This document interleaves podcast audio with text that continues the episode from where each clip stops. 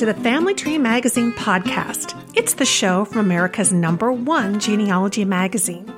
I'm your host, Lisa Louise Cooke. Our theme for this August 2017 episode is highlights from the upcoming Genealogy Virtual Conference being held in September 2017. We will start things off at the Genealogy Insider blog with Diane, who's going to share five ways to have the best ever virtual genealogy conference. Then, in the top tips segment, we'll learn how to get the most out of the virtual conference with Vanessa, who's putting it all together. In our 101 Best Website segment, Dave Fryxell is going to be here to talk about a tried and true favorite, the Library of Congress. And in the Family Tree University Crash Course segment, you'll get a preview with tips from Gena Ortega's virtual conference class on marriage records. And finally, over at the publisher's desk, Allison has the perfect resource to complement all that you're going to learn at the virtual conference. There's a lot to cover, so let's get started with the news from the blogosphere with Diane Haddad.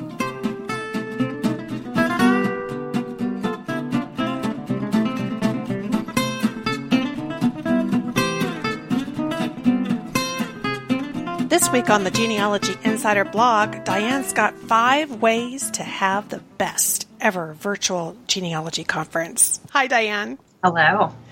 Hey, Diane, when I popped over to your blog, I saw the tiger slippers and I knew I was mm-hmm. in the mm-hmm. right place. I love doing genealogy in my jammies. So, what can we do to have an even more awesome experience?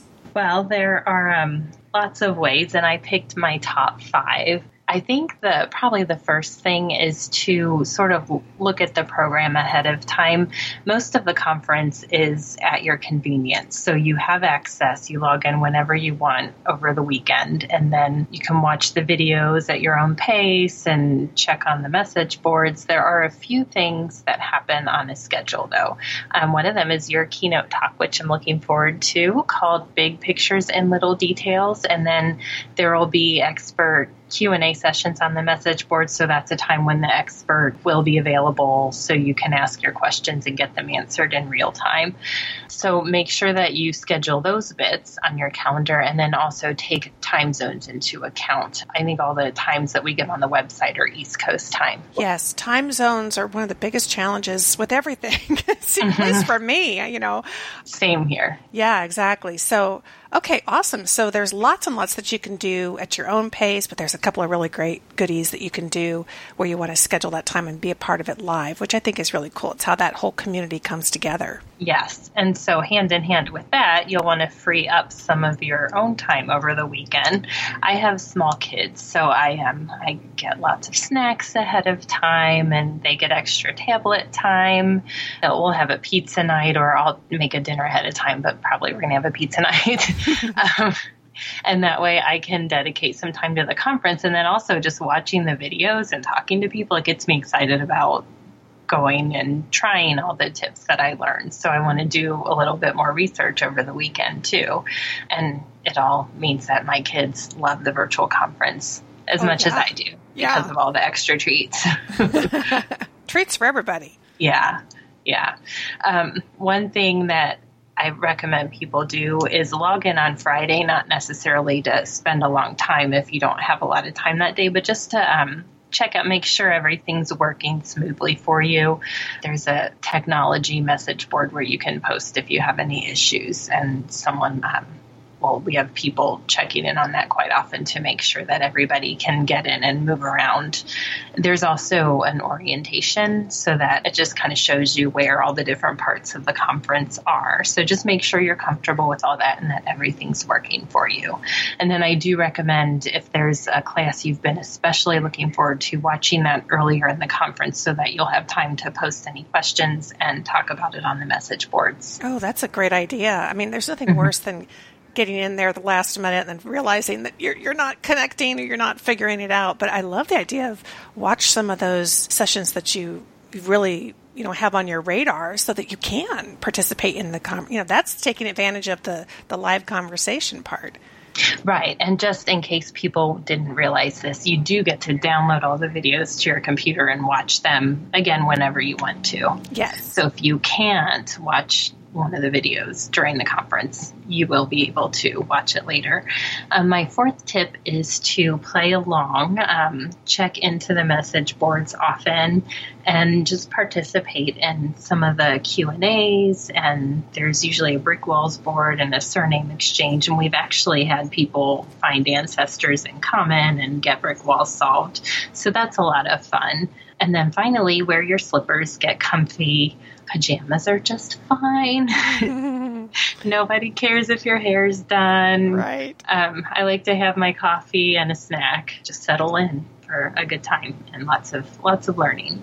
Awesome. Hey, great ideas. And we'll have a link in the show notes over to uh, her post from July 18th Five Ways to Get the Best Ever Virtual Genealogy Conference. And you'll even find a discount code there for the event.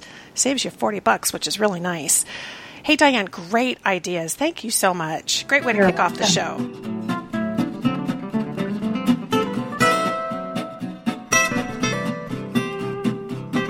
Well, in this top tips segment, I thought I'd invite the Family Tree University Dean, Vanessa Wieland, to the show to talk about the conference. Kind of what is this virtual conference? How does it work? What could you expect? And I can't wait to hear more. Hi, Vanessa. Hi, Lisa. I'm really excited about the conference. This is always my favorite weekend, the two weekends that I do the conferences of the year, because there's just so much happening with it and so many opportunities to learn and discover new resources. The virtual conference is three days of learning and fun.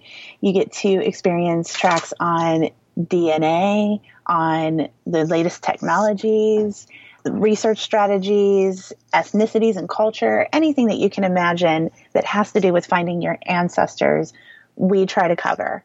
And there's always something new to learn. We've got so many presenters from so many backgrounds, and you're doing some presentations as well for us. Yeah, I'm looking forward to it. I'm really excited to see what you have to say about Google and our time travel technology. And of course, there's also your keynote that you'll be delivering, which will be live on Sunday. And I'm really excited about that. That's going to be all about the big picture and little details. Yeah, that's going to be fun. And I'm, I'm looking forward to doing it live. You know, it's neat that so many of the main classes are recorded. They can download them to get a chance to kind of get all together in one big session and do it live. It's going to be fun.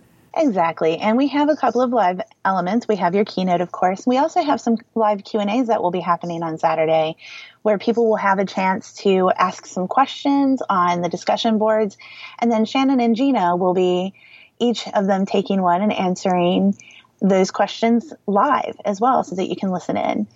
So I'm excited about those. And of course, with our recorded sessions, the great thing about those is that you don't have to miss a thing. You can watch all 16 videos. You don't have to try and schedule anything. You don't have any conflicts where two courses are happening at the same time. So that's the best part of that is you can choose your own schedule at your own time. Exactly. And there are kind of some of the classic elements of a conference. You have swag and giveaways. Tell us about that. Oh, I'm really excited about the giveaways. And these are very simple. We we have a daily drawing every day for the people who participate on our discussion boards. So we'll be having some of our books. We'll be having the cemetery book that's coming out in August. So it'll be brand new. That'll be one of our giveaways. We'll also have the Family Tree Guide to DNA Testing and Genetic Genealogy from Blaine Bettinger. And we'll have How to Archive Family Keepsakes. We'll also have a few other things happening. Um, we'll have, we usually do crosswords or some kind of puzzle. And we'll have the discussion boards. So there's plenty of opportunities to find new resources, to research your family history, to connect with others, and to have fun while you're at it, while you're learning all of these things. Exactly. So again, it's a two day conference. Tell us the, the dates and, and how they can uh, find out more or register for the event. Right. It's a three day conference. It starts on Friday, September 15th, and it runs through Sunday night, September 17th. So you can go to familytreemagazine.com or you can go to familytreeuniversity.com and get signed up. Terrific. And of course, we'll have a link in the show notes as well. Thank you so much. We're going to be uh, talking to others in this uh, episode, including Gena, who's one of the presenters, and she's going to give us some, some sneak peek previews on tips from her marriage records class. So I'm looking forward to that. Thank you so much, Vanessa. Thank you, Lisa.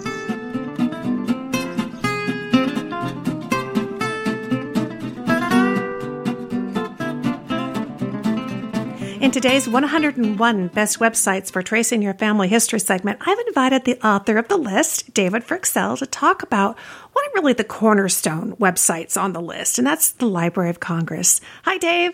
Hello, thanks for having me. It's always good to have you here. You have cultivated such a fabulous list each and every year. And I know there's a new one coming out, but I want to talk about kind of a classic one, what I think of like a cornerstone website, and that's Library of Congress. And interestingly, I signed on today at loc.gov, and it's looking a little different these days. Tell us about the website. Well, the Library of Congress website has probably been on every single 101 Best website, even those when we just did freebies because, you know, the content there is free. So uh, it really has been a standby, but it's sort of like not your, you know, Father's Library of Congress website lately. That's true. Um, it, it has it has a new look uh, and uh, a lot of new features. It's doing a really good job of bringing, I think, those features up to the fore. I mean, if you look at the homepage right now, you'll notice they have a new thing, uh, 11,000 photos of from their architectural curator of Roadside America. So you know you might find your great grandfather's barn there or something. Right. Um, they have an occupational folklore project. They even have an archive of web comics.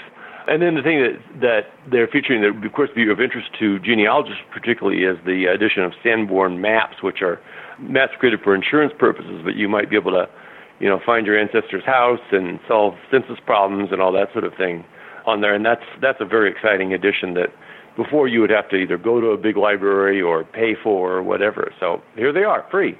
Free is the key word here. And when you get to this site the way it's laid out currently, I really feel like they're doing a better job of really bringing you in quickly to the rich content that they have there and the vast, like you said, really wide ranging. And I think before when we go to the website, you kind of had to know what you were looking for to dig it up. And gosh, now you can really see that they touch so many areas of history and American life. Well, of course, you can still search the Library of Congress catalog there. That's a right. very viable um, thing, and it's easy to find that. And that's useful if it's just to see, like, are there any books about my ancestors, for example? I mean, you can search, you know, Fryxell family genealogy or something like that, and and it would pop up. So that's sort of the you know the the hallmark of the site. But now, if you click on digital collections, it used to be there was this thing called American Memory, and it was kind of a scrapbook of a lot of images and things like that related to American history. And that seemingly has sort of gone by the wayside now. And now they just feature digital collections of all sorts. And again, they a lot of maps. There's Civil War maps, cities and towns maps. So it's really big on you know map collections, and then just all kinds of things about culture, history. Some of it's not very genealogical, you know, like Afghanistan Web Archive, but others are going to be of you know of an awful lot of interest. Yeah. And, you know, if you still are thinking, oh, but American Memory was one of my favorites, you know, you can still go to google.com and type in American Memory and it'll pop up. And I, I noticed they've kind of put memory in front of the loc.gov. So the website is a bit more segmented, but I like your idea. Go to the search box and I see a drop down menu here so we can search by the type of record as well. Right, which is, you know, if you're looking for photos or if you're looking for maps, you can find them there. Of course, the other thing that uh, is they're featuring fairly prominently in their digital collections, which again used to be sort of this whole separate thing you had to dig around to find it, is their new online newspaper collection, which is called Chronicling America. And it's got, I think it's 12 million pages or something of newspapers. And again, it's all free and it's searchable. So uh, again, it's the sort of thing that in a lot of other places a lot of other 101 best websites even you would have to pay to access. But here they are, you know, titles from 1690 to uh, the present. They're they're mostly digitized from 1789 to 1924, and yeah, it's like a little over 12 million pages, and of course it's going up all the time. And they're searchable, they're viewable. You know, you can find obituaries. Your I found my ancestor's wedding announcement you know, all that sort of thing, all the things you would find in uh, newspapers. This is probably the first place you should look before going to subscription sites to uh, see what they have. Well, you make a great point why this really is a, cornerstone page of every genealogist's research. Again, we're talking about the Library of Congress website at loc.gov.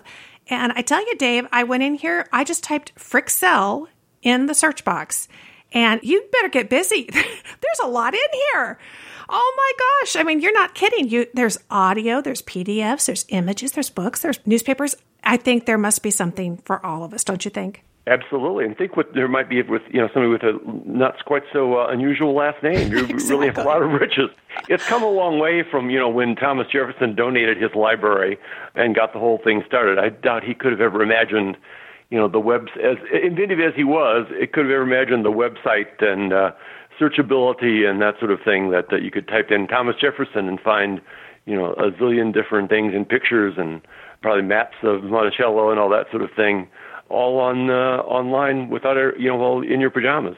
I imagine he would have been ecstatic to think his collection and all the ones coming forward through time are coming to us to our homes. That's just amazing because this is a big country. You can't always get to the Washington, D.C. area. And certainly they've got riches for those of you who are listening around the world as well Australia, Canada, Britain. There are items here that could touch your history as well. Dave, always so fun to talk to you. I will look forward to talking to you again. Thank you. Thanks a bunch.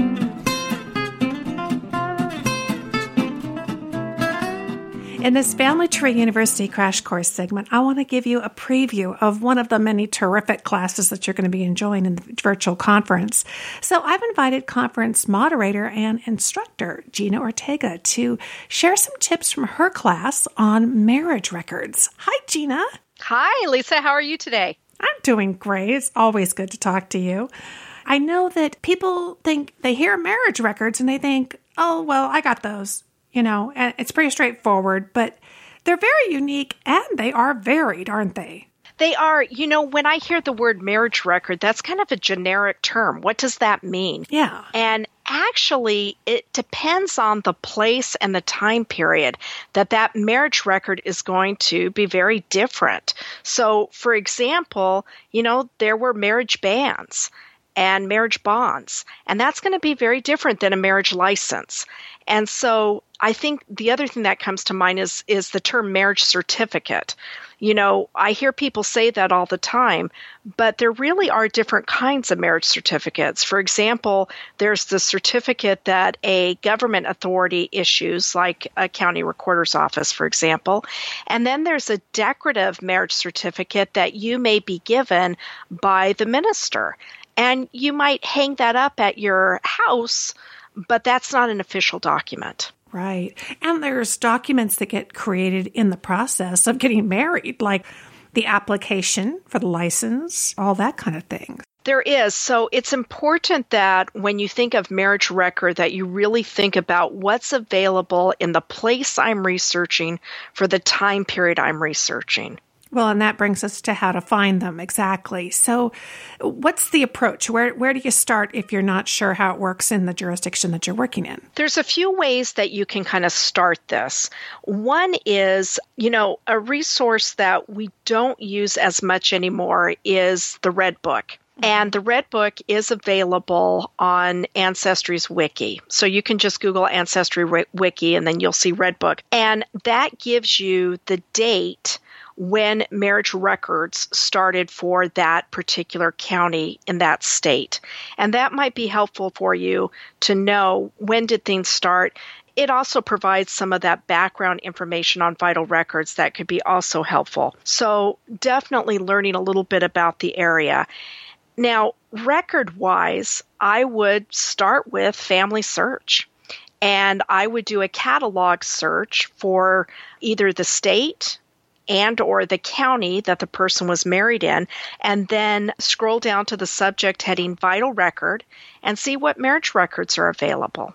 That's a great way to get kind of a big overview and zero in on your location because yeah, family search is going to lay it all out there for you. They are. And, you know, so, in some cases, that's going to be on a state level. You might find something different than you would on a county level. Mm-hmm. Sometimes, for example, um, states required marriage records at a later date than a county did. So that's a good place to see what's available from Family Search. And then from there, you can also check places like subscription websites. You can even check link websites, portals like Cyndi's List or Linkpendium to further see what's available online both for free but also fee based. Exactly. And then, of course, we can always get in touch with the county clerk's office. I would imagine on how far back they go. Do the marriage records get archived at the state level the way sometimes birth records do? Sure. So, and they might even be on a county archive. So it matters where you're researching and what the time period is. So you can definitely look at both a county or state archive for records as well you mentioned there's the decorative, there's the governmental, there's the church marriage records as well. What's your approach to those? You know, sometimes people don't know the religion their ancestor was. And if you do know, there might have been special rules for getting married or special places for getting married. So that you have to keep into consideration. One of the examples I give in these slides is the matrimonial investigation records the Catholic Church did. And those aren't something that would be available for all Catholic records. It's a specific time and place, but that just kind of goes to show that depending on the religion, there might be additional records. And you got to remember that religious organizations are also going to have archives. And so that information might be stored at a church archive, like an archdiocese archive. Right. And of course, oftentimes the best place to start is at home. You never know what's been passed down the generations. But what happens if we just can't get our hands on the marriage record that we're looking for? I know you touch on alternatives, and I'd love to have you share that a bit now. I think what's important to remember about any vital record is there are alternative sources that might be helpful. And for marriage records, we're looking for things like newspapers. And I'm not just talking about engagement notices, which we would be more familiar with. What I'm talking about are things like even anniversary articles. Maybe the couple was married for 25 or 50 or longer years. Those kinds of special interest articles get in the newspaper and tell you information about the original wedding. So there's that. There's also just notices about a marriage. Obviously, if things didn't work out, there can also be notices about a divorce as well. Other things to consider is that the census, that's the one source, that's our go to source, right? That we all start with. And the census provides some information in various years about marriage. So, for example, in 1930, you get when was the age at first marriage? So make sure to take a look at the census. You know, probably one of the surprising alternatives that people don't think about is PERSI, mm. the Periodical Source Index. And that is available through subscription site Find My Past, and you can access that at a family history center. And you know, you would be surprised at what has been published in genealogy and history journals and magazines about marriages. You know, sometimes there's indexes to county marriages. Sometimes I found really interesting things like people from Wisconsin married in California for a specific year, for example. So I would do a search on PERSI and I would search for the place that you think they were married, the county and the state, and see what might be available that you had not ever considered before. And you know, you've just made the point as to why your class and so many of the classes in the virtual conference coming up are so amazing because there's so much more to it, right? Than at first blush, it just looks kind of simple and straightforward, but it's those those families that where we just get stuck and you really have to know the history and you have to know what your alternatives are. I think this is uh, great advice. Thank you. I, you know what? I agree because if you know where else to turn to, that can open up so many more possibilities uh, when you are stuck or you have that brick wall or you're researching in an area where the records don't exist anymore or, you know, it's really early on and you're just not sure. So, yeah, you always need to think about what other records might document this information for me. Well, I love it. I'm looking forward to watching the entire video on marriage records. Thank you, Gena, for sharing all these great tips right here on the podcast.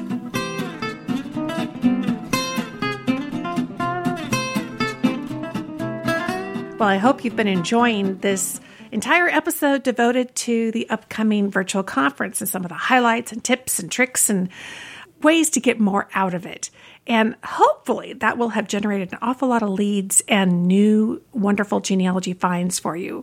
Here with a great resource of what to do with those finds is Allison Dolan our publisher. So let's check in at the publisher's desk. Hi, Allison. Hi, Lisa. So they're all raring to go to attend the virtual conference and have already picked up lots of tips and ideas right here in this episode.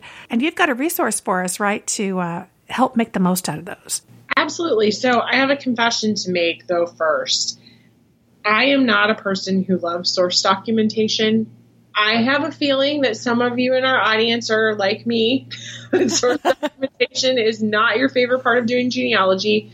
It is, of course, critically important so that we can all really keep track of what we've looked at, what we haven't looked at, where did the information come from, judge the reliability, and all of that. So, of course, it's a very important process to undergo, but it is not the same level of joy for me as the thrill of the hunt and looking for the ancestors.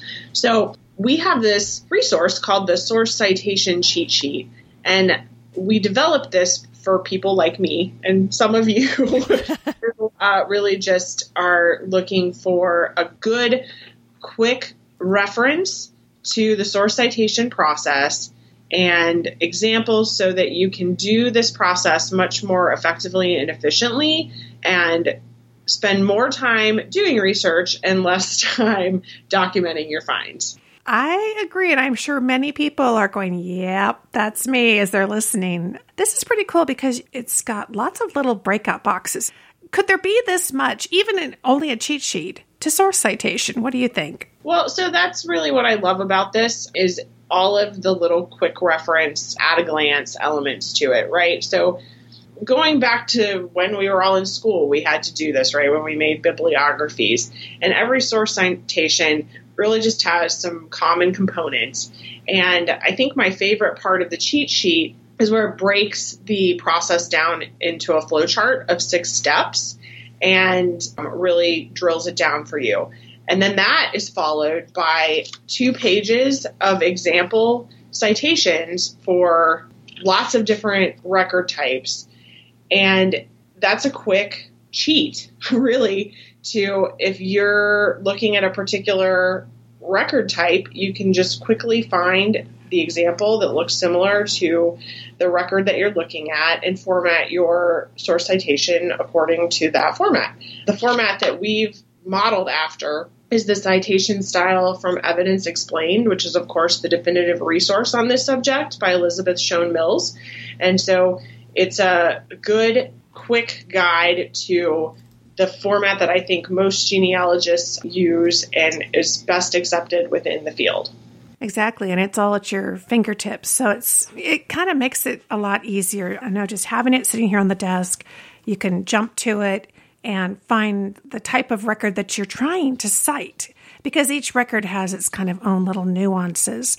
And I love that it's all here in one quick reference place. So I'll have a link in the show notes for you to the quick reference guide as well as to a nice handy paperback book. It's Evidence by Elizabeth Shown Mills, citation and analysis for the family historian. It takes it even further, but nothing like having that quick sheet right there by your keyboard so you make sure that you cite each and every glorious find and discovery that you make in your genealogy research. Thanks so much, Allison. We're all looking forward to the virtual conference, and uh, we'll look forward to talking to you next month. Sounds good. I look forward to seeing everyone at the conference too.